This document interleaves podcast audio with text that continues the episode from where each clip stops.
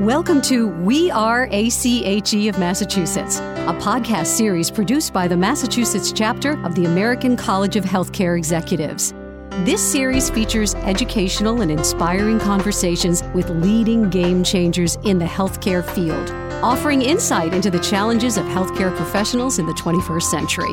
Now, here's your host, Jordan Rich.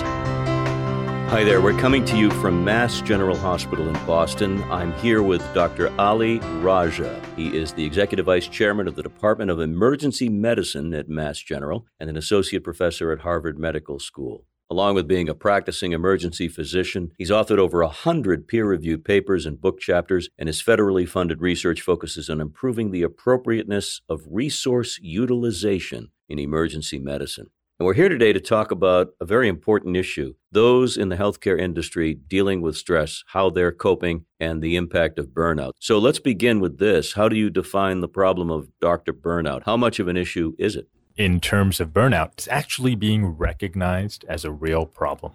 Burnout in the world of medicine is what PTSD was decades ago, an unrecognized problem that one could see the manifestation of but for which there was no real understanding or definition. Now, while we're working on solutions, and we'll talk about those in a minute, at least we understand that the concept of burnout, the concept of not having, of not feeling as though you have impact, of, of losing sense of purpose, that is recognized as a problem in medicine, and it hasn't been in the past. Dr. Raja, which makes this even more acute, is the fact that these are healers we're talking about, people who are working to help others deal with their stress and discomfort. They're healing others and maybe not themselves. You're absolutely right. The fact is that the ingrained culture of medicine is that your patient's health comes first. That means coming in in the middle of the night to perform a surgery, whether that means 36 hour days, whether that means rounding throughout the entire day without a bathroom break or lunch because the patients are voluminous and need to be seen. And that's still very true. But we're understanding that within that context, physicians' health is also very important. So, what are the consequences of not dealing with this critical issue? We're seeing this at an extreme in some ways. Physicians and nurses have an exceptionally high suicide rate. Now, that's a complication that's that's at the extreme end, but it happens and it happens frequently. We see it all the way down to nursing students and medical students and residents and fully trained physicians and nurses.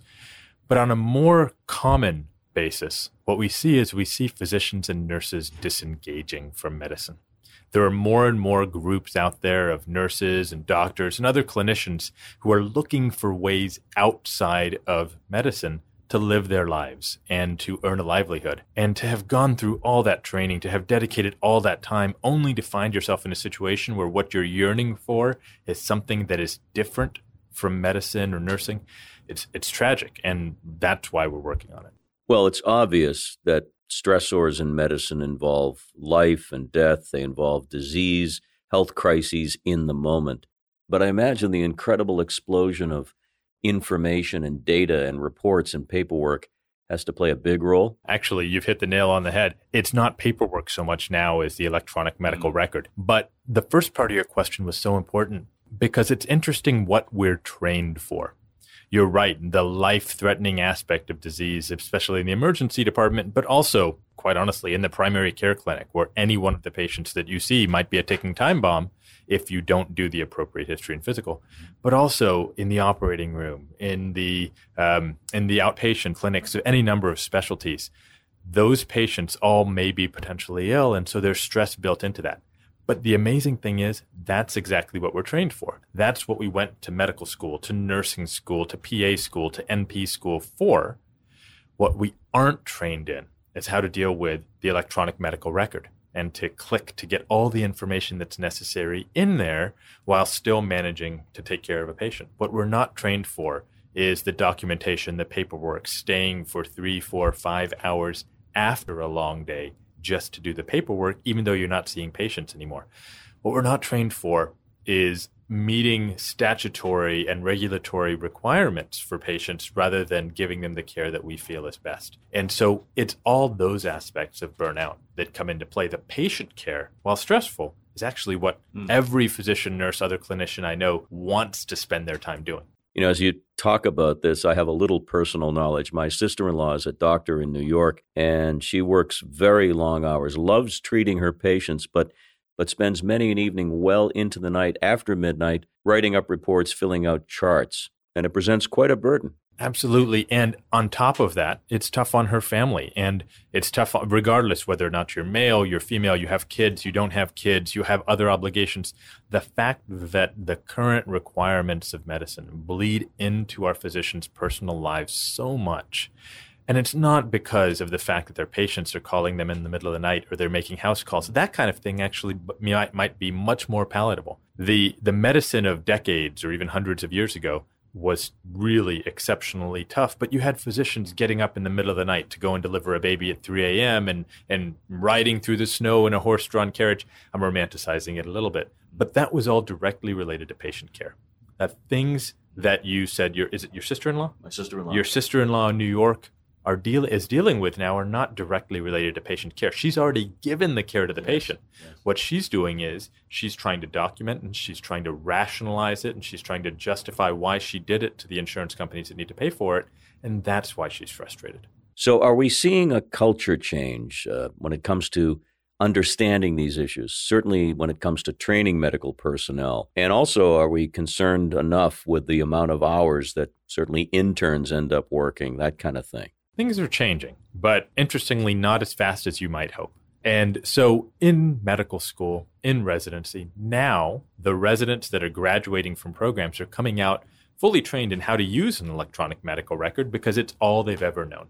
For a lot of our physicians, for a lot of our nurses, for those who went through training and practiced with a paper medical record system, changing to an electronic mm. medical record system was hard and it was difficult and the additional requirements took their toll. For a lot of our residents who are graduating now, it's all they've ever known. And so for them, it's not a tough transition. What is still hard for them, though, is the fact that medicine still takes a lot of time. That hasn't changed. The 40 hour workday may not be there. There's residency requirements that limit the amount of time that residents are allowed to spend in the hospital. I believe it's about 24 hours now. But a lot of work still needs to be done afterwards. So, for example, if our residents work a shift in the emergency department that's 12 hours, well, they still have charts to do mm. afterwards. So they're not working clinically, but the next day or the day after that, our coders very appropriately, because we need to get paid for those visits, are bugging them. Not bugging's the wrong word. It feels like bugging for the residents, but for the coders, they're very appropriately doing their job to get those 60 charts done for the patients that they saw over the past few days. So the residents aren't spending as much time, but they still have a lot to do. Well, let's get to some good news the intervention that seems to be working. How are we addressing the challenge of burnout? So, the first thing is the simple recognition that it exists. And so, for example, with the concept of burnout, there's been a lot of studies done over the past 10 years or so that have talked about burnout, what it is, feelings associated with it. And then, most importantly, there are some well validated tools, surveys that have been used on thousands of clinicians that can help us figure out who is and who isn't burnt out. And there are general specialty understandings of burnout. So, for example, in nationally, specialties like OBGYN and emergency medicine are highly ranked in terms of burnout. Mm-hmm. Locally, that might be different here at Mass General, when the last time that we did the survey two years ago, our Department of Emergency Medicine was the lowest on the burnout scale. Now, don't get me wrong, one in three of us still ranked as being burned out, but that was the lowest of all the departments in the hospital. What kind of questions? Don't run through the whole list, but I'm curious what what's asked of a physician or a nurse or somebody in healthcare? The burnout questions really focus a lot on a sense of purpose Mm-hmm. Are you getting to do what you wanted to do when you went into nursing or medicine or whatever your specialty is? They focus on support. Do you feel as though those around you support you well? Do you feel as though the time that you're spending is leading to better patient care and better outcomes, or are you doing busy work for hours on end? It's questions like that. How do you, Dr. Raja, and your colleagues here at Mass General deal with the burnout factor. What seems to help you through this process? I think the most important thing is is finding the appropriate support mechanisms. Here at Mass General in our emergency department, we've done a few things to help. We use scribes. So I've got a scribe who follows me around to every one of the patients that I see. And she or he types up my note. They record my physical exam as I do it. I'll push on the patient's belly and I can and I'll say, "It looks like you're tender here in the right lower side of your belly." And the scribe is typing tenderness in the right lower quadrant. Mm. And they do my documentation so that when I come out of that patient's room, my chart is almost all finished. And that saves me five, ten minutes for every patient that I see. And when I see 30 patients in an eight or nine hour shift, I'm saved hours worth of work with that scribe. Any thoughts on what any one of us can do on his or her own? Yoga, meditation, uh, practicing better sleep hygiene, etc. Am I right that these are all important right now? You are. You're hitting some really important things. Uh, in healthcare, we've found that there are definitely some interventions that can help. The interventions that you listed, everything from sleep hygiene to meditation yoga to exercise to coaching. There was a recent study that came out looking at lifestyle coaching and personal coaching and helping with burnout. All of those things can help on a personal level. But what actually works for one physician or one nurse might not work for another physician or True. one nurse. So it's hard to say that all of the physicians that work for me, for example, should take up yoga. What is better understood is that systemic interventions that focus on causes of burnout at work, whether that is making more time for patient appointments, whether that's a scribe to help decrease um, documentation, whether that's an AI system that looks in the patient's history and offers up suggestions of what diagnostic tests we should be doing. Those things help all physicians. That being said, the availability of things like yoga, like meditation, like exercise is definitely important because if they're not available, then the one physician for whom that might be perfect simply won't have that available. But they're not the they're not the fix that we right. initially thought Understood. they would be. So, Dr. Raja, what message do you have for healthcare executives, many of whom are listening to this podcast, you know, on how to deal with these crucial issues of burnout when it comes to their staffs? Two things. The first is simply that having the lifestyle modification interventions is simply the first step. Every hospital is working on implementing yoga classes and spinning classes, and that's good to have available. But the second step is the most important, and that's that you have to be willing to support the resources to measure burnout. Mm. It's hidden in a lot of departments, and having a hospital wide assessment of how your physicians, your nurses, your other clinicians, how many of them actually are burned out, quite honestly, it's a little painful, but it's like ripping the band aid off. Once you know that problem's there, then you can start fixing it. And it's safe to say that those not wearing white coats or carrying stethoscopes, I'm talking about healthcare executives, they are themselves susceptible to burnout? Administrative burnout runs rampant as well, and the same problems exist there. Stoicism runs rampant in medicine and in healthcare in general. And so the physician who's burned out, well, you know, she probably isn't going to come forward on her own. And so going out there and saying, I understand that a lot of us are probably burned out. We want to find out how many and who so that we can get help. We have a traditional final question on the podcast that I'm happy to ask you, Dr. Raja. And that is this What hope do you have for technology to help ease the problem of healthcare worker burnout? There's a couple of things that we've been working on over the past few years that are really going to take off over the next five. The first is the concept of virtual healthcare. So you can order your pizza online. You can have uh, your Uber driver deliver you dinner in the last minute. Virtual healthcare has really started to take it off over the past five years. And for physicians who just are just don't have the capability to practice traditional healthcare anymore. For physicians who who spend a lot of their time in the car running from clinic to clinic, to be able to provide care virtually mm. makes a life a lot easier, both on clinicians and on their patients. And I really see that as being an avenue to allow physicians to still practice medicine, but in their own way.